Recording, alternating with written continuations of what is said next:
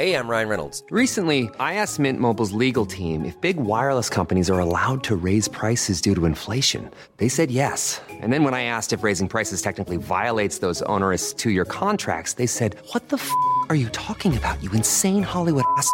F- So to recap, we're cutting the price of Mint Unlimited from $30 a month to just $15 a month. Give it a try at mintmobile.com slash switch. $45 upfront for three months plus taxes and fees. Promo rate for new customers for limited time. Unlimited more than 40 gigabytes per month. Slows. Full terms at mintmobile.com.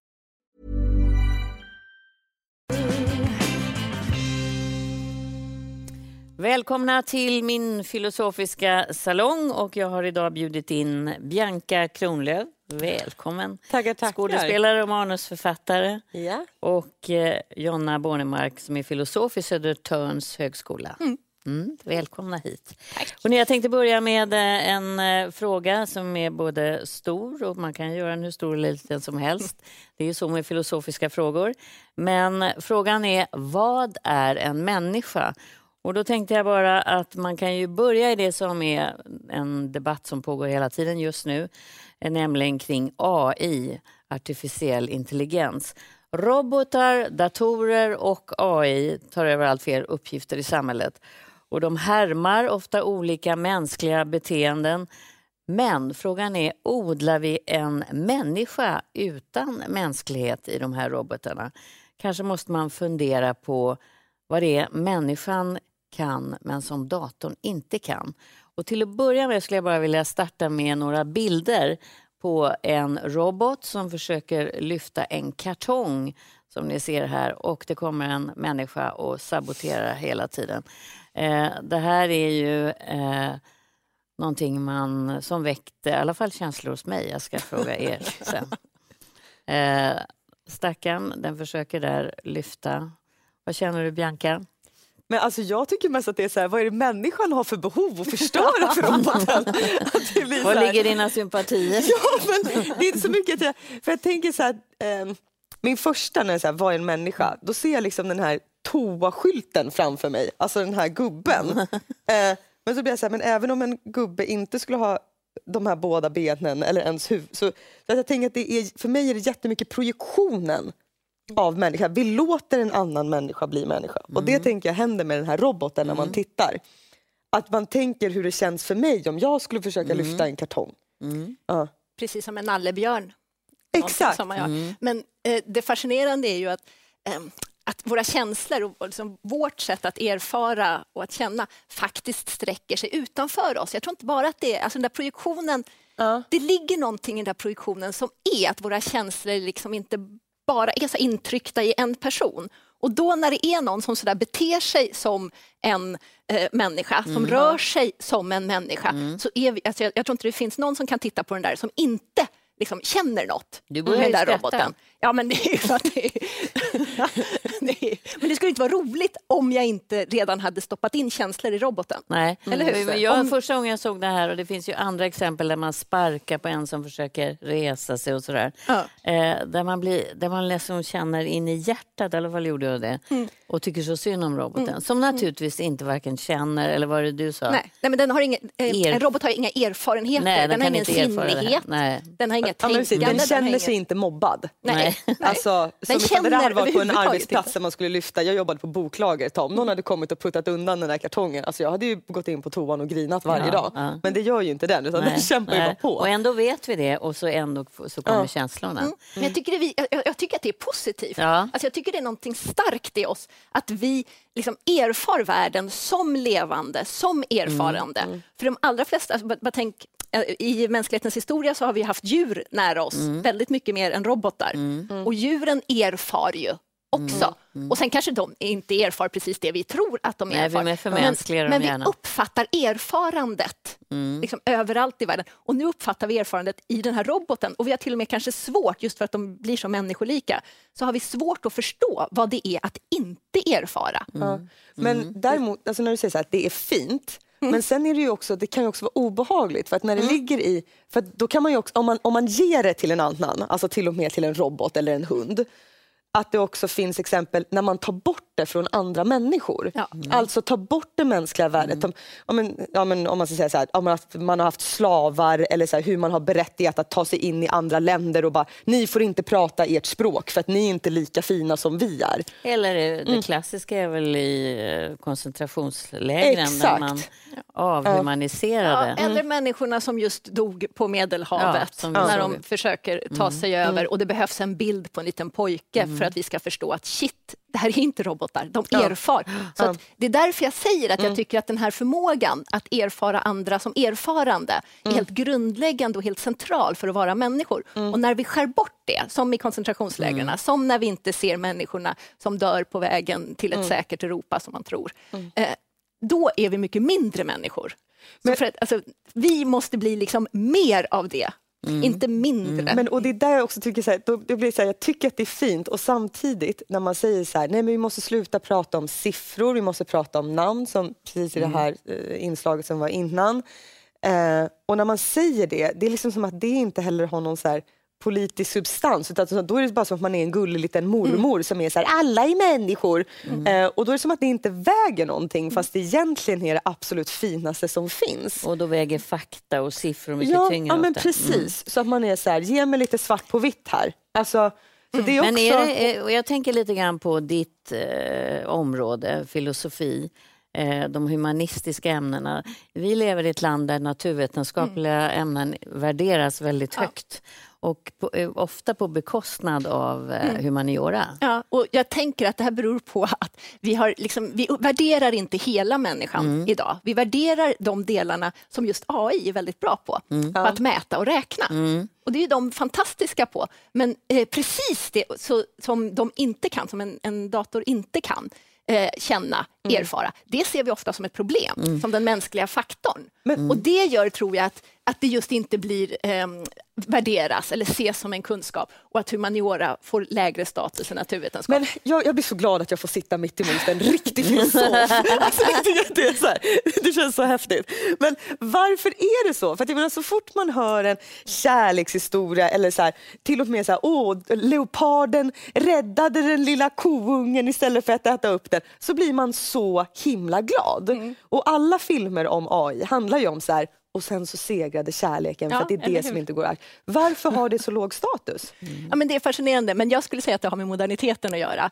Och liksom flera hundra års utveckling där vi har odlat en syn på förnuftet som är en ganska snäv, en liten del av förnuftet. Eh, som handlar just om att ta distans, om att mäta och räkna. Och vi har liksom odlat en idé om neutralitet, om objektivitet som betyder i slutändan kanske att det inte ens ska finnas en människa, men så ska det där bara vara sant.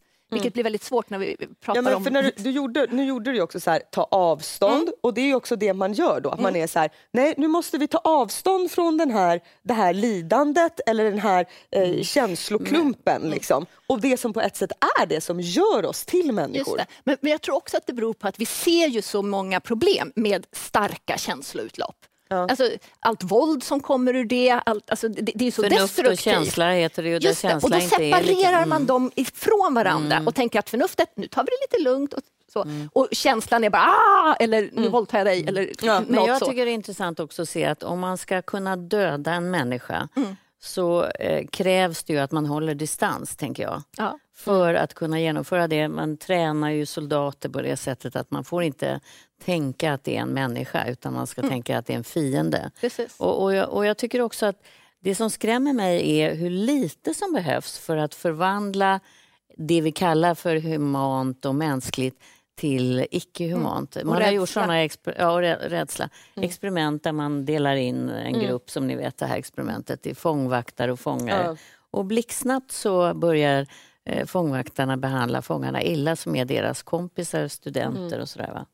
Det, är, det är så obehagligt att det är så tunn yta. Ja. Och det fascinerande är att just därför så behöver vi odla det mer. Vi, vi behöver ju träna på det. Vi behöver prata om det. Vi behöver uppvärdera både humaniora och konst. Alltså Bara att uttrycka sig konstnärligt är ju ett sätt att jobba med de sidorna av sig själv. Och jobba med, inte bara hos sig själv, utan hos en kultur. Så jag tänker att just det som vi inte riktigt förstår är kanske det vi, alltså ja, humaniora, konst. Men kanske är det inte så att man borde koppla ihop förnuft och känsla? Jag tänker, Vi har ju varit i ett ingenjörsland och vi har gjort oss kända och mycket av vår välfärd har ju byggt på det. Men det är precis som att då säger man att det är en sak och det andra är inte lika mycket värt. Men Precis. att det här att koppla Ja. ihop det. Ja, för vi tänker väldigt dualistiskt. Det är Ja. liksom antingen Va- eller. vill- Antingen är du känslomänniska eller så är du rationell. Vad, vad beror det på tror ni? Alltså jag kan ju dra tillbaka det till den här modernitetshistoriken. För att vi har en logik som ligger liksom under vårt sätt att tänka på, Mm. som hela tiden bygger dikotomier. Och så är det inte i alla kulturer och i alla Nej. sammanhang. Utan det finns liksom logiska strukturer där det ena mer hänger ihop med det andra och man ser Mm. likhet och olikhet. Så att det är faktiskt ett visst tankesätt som vi därmed också faktiskt kan ändra på. Men Mm. jag tänker också, alltså bara eh, så här, i vardagen med mig själv Mm. så tycker jag att jag också är då ganska dualistisk. För Mm. att om jag är så här, ja, men, jätteupprörd eller jättetrött eller liksom då ja, men, känslomässig helt enkelt Mm. och bara så här, vill inte det här eller så, så, så är det som att, eller typ som att man är nästan lite barnslig. Så är det nästan som att jag typ delar upp det och så kan jag ibland prata högt med mig själv och säga så här, nu skärper du dig. Mm. Nu, alltså så här, nu, nu går du dit, nu sätter du de här kvittorna på det här pappret och så skickar du det till din revisor, nu gör du det. Mm. Och då är det också som att man så här, nu ska jag bli min förnuftiga lilla Bianca som säger till känslo-Bianca att skärpa sig. Men är det inte precis det som är bra, att man har båda de här Ja, men, delarna? precis. tänker jag. men Som också som kan- att jag inte tänker att båda är jag. Nej, som okej. att, alltså, det är som att det är så här, Fast det du nu- glömmer, den där förnuftsbianca, Mm. drivs ju också av en känsla. ja, Eller hur? att jag inte vill bli skattebrottsling. Till exempel. Ja, men det är en massa känslor i det också. Så att vi, alltså vi, vi lägger vissa känslor i ordet känsla Mm. och andra känslor i ordet liksom beräknande rationalitet och tänker ja, men när jag förhåller mig så här, då har jag inga känslor och det är ju inte sant. Vad är en människa då? Eh, f- Får jag säga, eh, alltså, använda mig av- Sartre. Ja. Han säger att människan är en varelse där existensen kommer före essensen. Det vill säga människan är innan det är bestämt vad hon är. Och det jag tycker om med den, även om det förstås inte man, ja, det- det går att eh, nyansera. Men det jag tycker om är att människan kan bli så mycket och hon kan bli så mycket olika. Och tittar vi bara över liksom kulturer, över historien, så har människan blivit väldigt många olika saker. Och det tänker jag är liksom en rikedom. Och det betyder också att vi inte sitter fast i det vi är nu, utan vi skulle kunna bli något annat. Och därför måste vi tänka och liksom kasta iväg så idéer och liksom, "Ja, vi skulle kunna vara så här. Och sen kan man försöka springa efter på något Det visade sätt. väl den här historien vi hörde alldeles nyss Jag menar också, det. att det finns så mycket mer. Men du får ju prova det på ett helt annat sätt. Ja, du kan ju alltså- verkligen experimentera och gå in i olika möjligheter och roller och sådär. men Så borde alla människor göra. Ja, det, jag måste säga att det är extremt lyxigt. För att då är jag också så här, vad är den här människan? Mm. Eh, och väldigt många gånger när det är intressant så spelar man ju personer som man inte håller med. Mm. Eh, men då tycker jag att det är mer så här, vad har gjort att den här människan är så här? Mm. Varför tänker den att eh, den ska vara otrogen eller döda någon eller göra någonting som jag själv absolut inte tycker? För att jag tänker att alla människor eh, gör saker för att den tror att det kommer bli bättre i slutändan om det gör det här.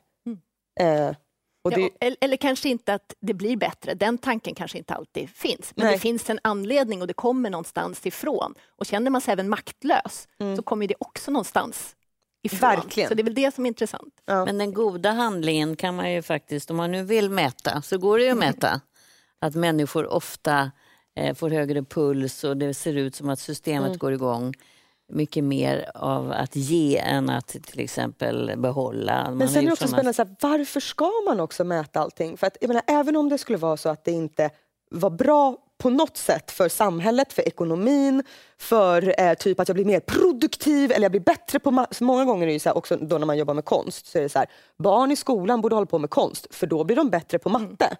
Eller istället för att bara så här, eller så blir de bra på konst. Och det är jättebra. Ja. För att jag tänker så här, vi tycker alla om att ha det mysigt, även om det gör att vi är exakt lika bra på vårt jobb när vi har det bra på fritiden, så är det fortfarande jättemycket värt att vi har det bra på fritiden, oavsett. Så att, Och i slutändan så handlar det om vilka mål vi ställer upp. Varför lever vi? Och, Exakt. vad- vad liksom, och vilka kulturella mål ställer vi upp? Jo, men att eh, vara bra på matte och producera mycket. Inte att liksom, konsten Mm. i sig. Det var faktiskt jättekul. När jag var, pluggade filosofi så frågade folk alltid, ja, men vad ska du göra med det? Vad ska du läsa filosofi för? Vad ska du bli sen? Vad ska du bli? Precis. Men sen så var jag ett tag i Indien Och där var ju frågan så här, jaha, du jobbar med det här, men eh, det gör man för att kunna läsa filosofi. Att det liksom, Ja, just det. kakan var Men du, tvärsom. hur, hur tränar man sig för att få ihop förnuft och känsla som en känsla som är en människa? Ja, jag tänker att det handlar väldigt mycket om att liksom förhålla sig till sina känslor, få syn på sina egna känslor, för det är ju en förnuftig rörelse. Bara, Aha, shit, kände jag så? Var kunde det komma ifrån? Och då också känna att ja, men så kände jag. Och sen så kunna tänka, liksom ha en rationalitet som, ja men det här har jag glömt. Okej, men finns det en känsla i det? Se- Ser du att man Men liksom det låter menar jag sig... med dina kvitton. Var inte det ett ganska Ja. bra dialog Ja. om att du kände så, Ja, men men du måste ändå göra det här? Och också se att det finns ett förnuft i känslan och en känsla i liksom förnuft. Att när du delar upp dig på de där två sidorna så är inte den ena känsla och den andra förnuft. Om man tittar lite närmare så finns liksom ingredienserna Lever du där. som du lär då? Vem gör det? Nej. Ja, men vad skönt, Ja. då kan jag känna mig lite mer hel efter det här. Ja, jag tycker det är ganska spännande att man har de här olika rösterna som pratar med varandra. För det är de som håller igång den här typen av tankar. Precis, och jag tänker det där med att, att vi kan bli någonting annat. Det föds ju den. Ja, Att vi och jag liksom- tänker också att nästa steg kanske också borde vara, istället för att det bara är varje, alltså jag tror att varje gång jag pratar högt med mig själv så är det när jag skäller ut mig själv. Här, "Nu- går det upp, nu går det upp, nej nu måste jag göra det. Men det hade också varit kul om man sa högt så här, ah, Vad bra ah, jag är." Vad bra jag är. Ah, nu ska du snosa tre gånger tycker jag. Alltså, ifall det var så här mysiga grejer. Så att man också, Vi ja, får träna på det. ja, men Ja. jag tror det. Hörrni, eh, det är ett stort ämne men eh, vi hoppas att ni där hemma fortsätter att prata om vad är en människa. Vi tänkte byta ämne faktiskt och eh, alldeles strax så är vi tillbaka och då ska det handla om att äga. Är det frihet eller ett fängelse?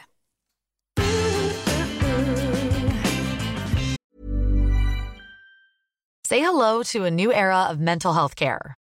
Cerebral is here to help you achieve your mental wellness goals with professional therapy and medication management support. 100% online. You'll experience the all new Cerebral Way, an innovative approach to mental wellness designed around you. You'll get a personalized treatment plan from a therapist, prescriber, or both in a safe and judgment free space. Your Cerebral therapist or prescriber will outline a customized plan with clear milestones along the way so you can get to feeling your best. With Cerebral, you're not alone in your mental health journey. We're here to empower you to live a fulfilling life. So take that first step towards a brighter future and sign up today at cerebral.com slash podcast and use code ACAST to get 15% off your first month. Offer only valid on monthly plans. Other exclusions may apply. Offer ends July 31st, 2024. See site for details. Ryan Reynolds here from Mint Mobile. With the price of just about everything going up during inflation, we thought we'd bring our prices down. So to help us, we brought in a reverse auctioneer, which is apparently a thing. Mint Mobile unlimited premium wireless. Ready to get 30, 30, bit to get 30, bit to get 20, 20, 20, bit to get 20, 20, bit to get 15, 15, 15, 15 just 15 bucks a month. So, Give it a try at mintmobile.com slash switch. $45 upfront for three months plus taxes and fees. Promo for new customers for limited time. Unlimited more than 40 gigabytes per month. Slows. Full terms at mintmobile.com.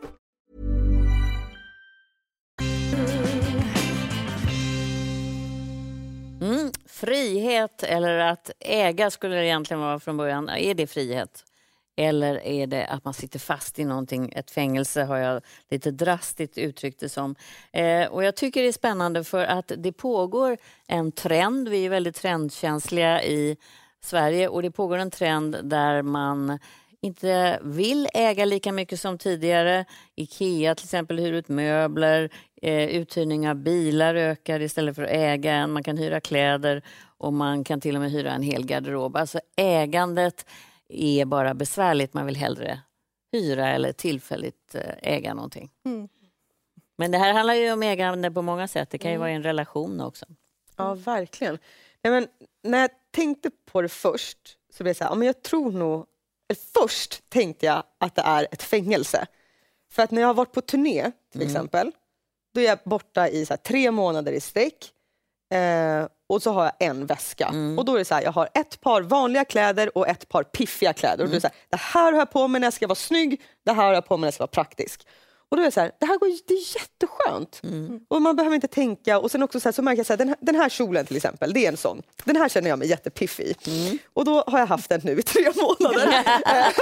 Och, då är jag så här, och nu ska jag vara på tv så nu har jag på mig min fina kjol. Och så blir inte den tråkig för att nu har jag liksom värderat den som en piffkjol. Så du behöver egentligen inga, inga andra kjolar. Så då borde det ju vara att man blir fri.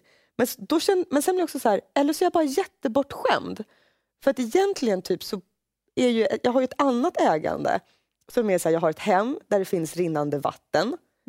Och då att ha en plats med rinnande vatten, om jag skulle vara lika tacksam för det varje, som varje gång jag bara, åh jag köpte de här nya skorna, åh en mascara, alltså och man, då är det klart att ägande är frihet. Jag behöver inte gå jättelångt för att hämta vatten. Jag behöver inte vara rädd när jag somnar på kvällen för att jag har fyra väggar runt mig.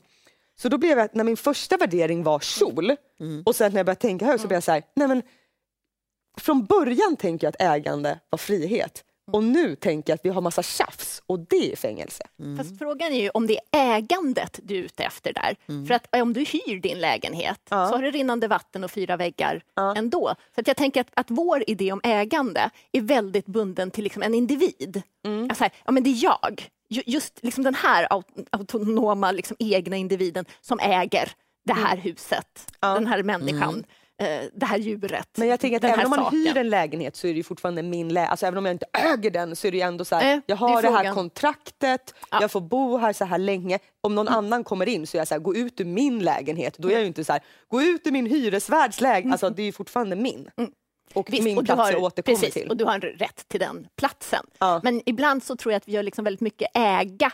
Alltså man kan ju ehm, ha tillgång till saker och ting utan att känna att det är just den här individen som äger det. Men frågan är man om man, liksom har är... ett, ett, ett kollektiv till exempel. Om man, om man bara har den känslan av att det är tillgång till eh, och, kop- och, och ställer emot att äga som faktiskt är ett ansvar, Mm, just det. mycket mer Just det. än det här tillfälliga kan man ju kanske känna, behöver man inte ha samma ansvar för. Ja, eller så har man ett kollektivt ansvar. Ja, Det är ju faktiskt men då möjligt. vilar det också på andra, det är inte bara Just på det. mig. Just det.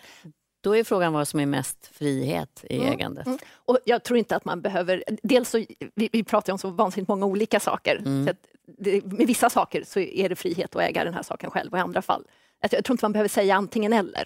Eller hur? Men- Men, för, för sak, när, när det gäller liksom materiella ting, när det gäller liksom materia, så tror jag att där håller vi på att liksom ändra vår uppfattning om vår relation till materia. För vi har ju haft så mycket att ja, men nu har jag haft den här kjolen två gånger så att nu ska jag ha en ny kjol. Medan vi kanske börjar få en blick för, alltså saker har blivit, de kommer och går och det är så lätt att köpa nytt och det är så billigt för de allra flesta i Sverige. Så värdet försvinner. Värdet försvinner och nu tror jag att vi eh, börjar få liksom en annan syn som du faktiskt beskrev där. med Vilket hänger kjol. ihop med en klimatmedvetenhet. Tror jag Absolut, absolut. absolut. Men jag tycker att det är något väldigt positivt i det och någonting spännande i att, ja men okej, nu är den här kjolen, nu har den sett likadan ut, ja, men jag kanske kan, inte vet jag, sy fast ett eh, gult band på den. Så, Ja, eller man, man kan liksom göra något med den. Eller också är det en grej att den är likadan. Exakt. Man Ja, behöver ja. inte tänka så mycket. Ja. Men om vi, om vi går in på människor då, i relationer.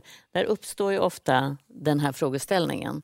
Hur behåller man en frihet och, sk- i en relation? Eh, att äga eller inte äga. Vilket ju ofta skapar ett problem i en eh, tvåsamhet inte minst som fortfarande är det vi kanske mest ser som en traditionell relation. Ja, verkligen. Och gud, nej, jag får ju, när jag hör ägande och relation, då får jag bara så här... Ah! Alltså jag tänker att, eh, att, vilja, att vilja... För det första att vilja äga en annan människa, det är ju bara helt fel. Alltså jag får så här panik och gåshud. Men sen så tänker jag att en tvåsamhet behöver inte betyda ägande, även om eh, ja, men när jag har haft eh, situationer när jag har levt i öppna förhållanden så har, jag, har man liksom pratat väldigt mycket om tvåsamheten som, som ägande. Men det tänker jag verkligen inte att den behöver vara heller utan den handlar, det handlar ju om att eh, också värna om varandras frihet. Eh, jag tänker att avundsjuka är ägande, tvåsamhet är inte ägande.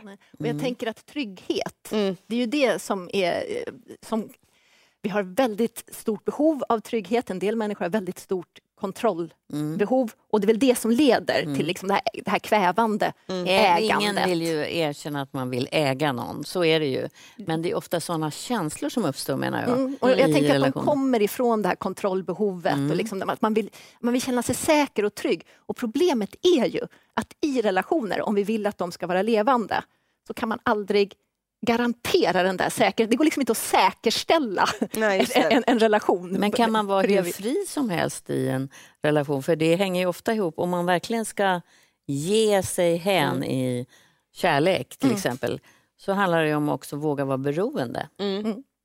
Ja, men att, vara att tillåta sig själv att vara beroende av en annan människa, det är ju inte heller att vara ägd av den. Nej. Utan det kan ju också vara så här, men du får mig att bli trygg eller jag behöver dig eller du kan trösta mig som ingen annan. Men det är ju inte heller så här, här, gör, jag vill vara din slav. Eh, utan det är ju, jag tänker att det är det här med, med att vara mänsklighet, det är ju att tillåta sig själv att vara i den här liksom känslobubblan tillsammans. Men också i en sårbarhet. Jag tänk- Verkligen. Och det handlar ju om, om en ömsesidigt beroende. Eh, alltså den ömsesidigheten krävs ju ofta för att man liksom ska våga blotta sig så mycket så att man får, liksom, att man möts på en ännu mer grundläggande Sartre hade inte djupare- lätt med det där heller. Nej, Sartre var helt värdelös Ja. det där. Jag vet inte om jag tycker att... Jag, jag tänkte faktiskt Simone de Beauvoir och, och var ju också, jag menar, de höll ju på med det här hela tiden. Ja, och de hade i, mot slutet i alla fall en ganska obehaglig relation. Så Men det är ju svår balansgång. Frihet är ju lätt att säga, men att leva i frihet och ge varandra stor frihet och ändå känna sig trygg. Det är inte helt enkla saker. Nej, men jag tänker att när man eh, träffar någon som man liksom, om man blir förälskad Mm. så innebär ju det att man så liksom, öppnar världen på ett helt nytt sätt. Öppnar sig själv också. Ja, ja, men- ja visst, men jag tänker att hela världen ser annorlunda ut. Mm. Och när man går in i det så vill man ju dels att den världen ska få fortsätta att vara så där liksom extatiskt blänkande. Och, och det kommer den inte Nej, det tar ungefär sex månader. Om man ska ta siffror. Passion, eller vad man ska förälskelse. Ja. Det finns ju de som, som lyckas hålla i det, Ja, liksom jo. väcka upp det. Men sen börjar man ju försöka liksom etablera någon sorts gemensam värld. Och det är ju då man inte vill att den ska gå sönder. Mm. Så jag, jag tycker att den- där... Eller hur? Det, det är lätt att förstå varifrån det kommer. Att nu vill jag hålla i den här... Liksom. Mm. Och sen är det ju väldigt ofta så att kanske en börjar känna ett större frihetsbehov Mm. Än den andra. Och så skapar man redan där, när man börjar gå ut därifrån, Mm. en osäkerhet. Ja, men, och där tänker jag också sen man, om man har då en relation eh, och man är två stycken som är tillsammans och så har man då ett, så här, ah, jag känner ett frihetsbehov nu. Då är det väl också så här, att prata om vad betyder det? Alltså så här, hur ofta ska vi ses? Måste, eh, måste, om jag äter middag med mina kompisar, måste du följa med? Eller är det typ så här, jag vill åka på semester med mina kompisar nu och vara lite själv. Eller typ så här, nej jag vill ha en egen serie. Det är det jag behöver. Så att jag tänker att då är det ju också för att man inte pratar om, för att många gånger tänker jag att det egentligen kan vara en så här vardagen. Typ. Jag vill gå på egen Jo, eller så här, jag vill inte att du ringer mig hela tiden. Jag tycker det är skitjobbigt och varje gång jag tar upp min telefon för att kolla vad klockan är så är det ett sms från dig. Då måste jag känner du svara dig inte fri. Nej, men alltså, så att man, då måste man prata om de grejerna. Liksom. Men Och jag sen- hade ju, vi har ju haft ett kärlekstema och vi, har, vi hade här igår en polyamorös familj. Eh, och det är väldigt spännande att våga leva i en sån... Jag satt och frågade om svartsjuka hela tiden, det sa- sa kanske mer om mig än om dem. Men deras, hela deras eh, sätt att hantera det här var ju att prata. Ja. Det var det enda som eh, löste allting egentligen. Mm. Och här tänker jag också att det är så uppenbart att en enda... Alltså vi, har sån, vi lever ju i en kultur som verkligen hyllar parkärleken Ja, och vi är så uppfostrade i det från det vi liksom är så här små. Och då tänker vi att den här relationen ska vara it. Alltså att, att det är den som jag, och jag ska få alla mina behov ifrån just den här personen. Och det är en helt vansinnig Hela livet. idé. Och det, det är en helt omöjlig. Det ställer- lägger så, så mycket tyngd på den här relationen. Så det finns ju ingen relation som kan överleva den tyngden. Så det du säger där är ju just att ja, men vad, vad får jag i den här relationen och vad får jag ut i liksom helt andra typer av relationer? Hur ska man se filosofiskt på kärlek? Åh. alltså, ehm, jag tänker att, att kärleken är det som på så många sätt liksom binder ihop världen och gör liksom att världen får en speciell lyster. Och då blir världen både mer värdefull, bara med relationen till de materiella sakerna, men också i relation till hur, man bara tar emot andra människor. Så jag tänker också att eh, kärlek, om man är liksom, äh, är uppfylld av det inte bara, och inte bara låser upp det till den här personen, ja, men då, då måste man låta den känslan glida över till eh, Medelhavet om folk drunknar där. Då, måste, då, då kan man liksom inte stänga in den utan, utan att för den saken känna att jag har ansvar för allt. Men jag har ansvar för världen, för ansvar kommer också med kärlek Och empati hänger och ihop med empati. det. Så jag tänker att liksom det gör någonting med hela världen. Mm. Och är det inte också det som är att i misshandelsrelationer till exempel så börjar det ju oftast med, alltså det här ägandet, det är ju att klippa av de andra relationerna Mm. runt den här personen. Just Du ska inte, ring inte din mamma, ring inte dina kompisar. Vart ska du nu? Vadå? Vad får inte jag för mig? Mm. Du kommer inte alls hem då. Och då är det ju då, då är det att då ska det bara vara jag. Mm. Alltså, du ska inte ha något annat. Och Och, sen, och sen blir det riktigt farligt. längre. Nej men eller hur? Med kontroll. Mm. Och det är där jag tänker också att, eh, och då om man säger så här, ah, men jag känner mig, och det, det är ju en helt annan, det är ju det, så här, det extrema av ägandet. Liksom. Men jag tror inte att en, en fri relation betyder inte att man inte har ansvar. Utan jag tror, ja, men som med den här, med den här familjen du träffade, jag tror att de personerna, de är ju bäst på att ha relationer och alla borde göra det. Alltså vi, vi som lever tvåsamt måste också prata om våra relationer. Folk pratar mer om när de ska köpa en ny bil, om vad de tycker och tänker om saker, än hur man vill leva sitt liv med sin partner.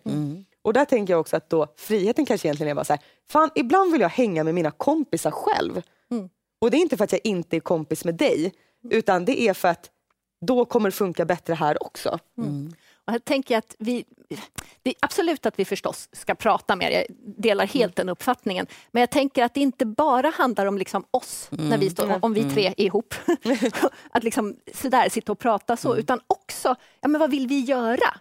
Vad vill vi göra med världen tillsammans? Att tillsammans så får vi liksom en, en, en, en vi är starka och har- vi binds vi ihop, man binds ofta ihop av, av liksom en gemensam idé om Det får bli sista ordet. Det var väldigt bra slutord. Hörrni, missa inte Efter fem. Där är Felix Herngren gäst. Och med det önskar jag alla en riktigt trevlig helg. Vi ses på måndag. I've been waiting for this day to come.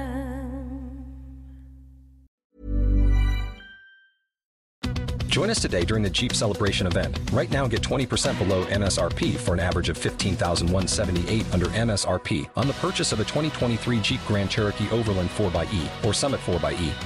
Not compatible with lease offers or with any other consumer incentive offers. 15,178 average based on 20% below average MSRP from all 2023 Grand Cherokee Overland 4xE and Summit 4xE models in dealer stock. Residency restrictions apply. Take retail delivery from dealer stock by 4 1. Jeep is a registered trademark.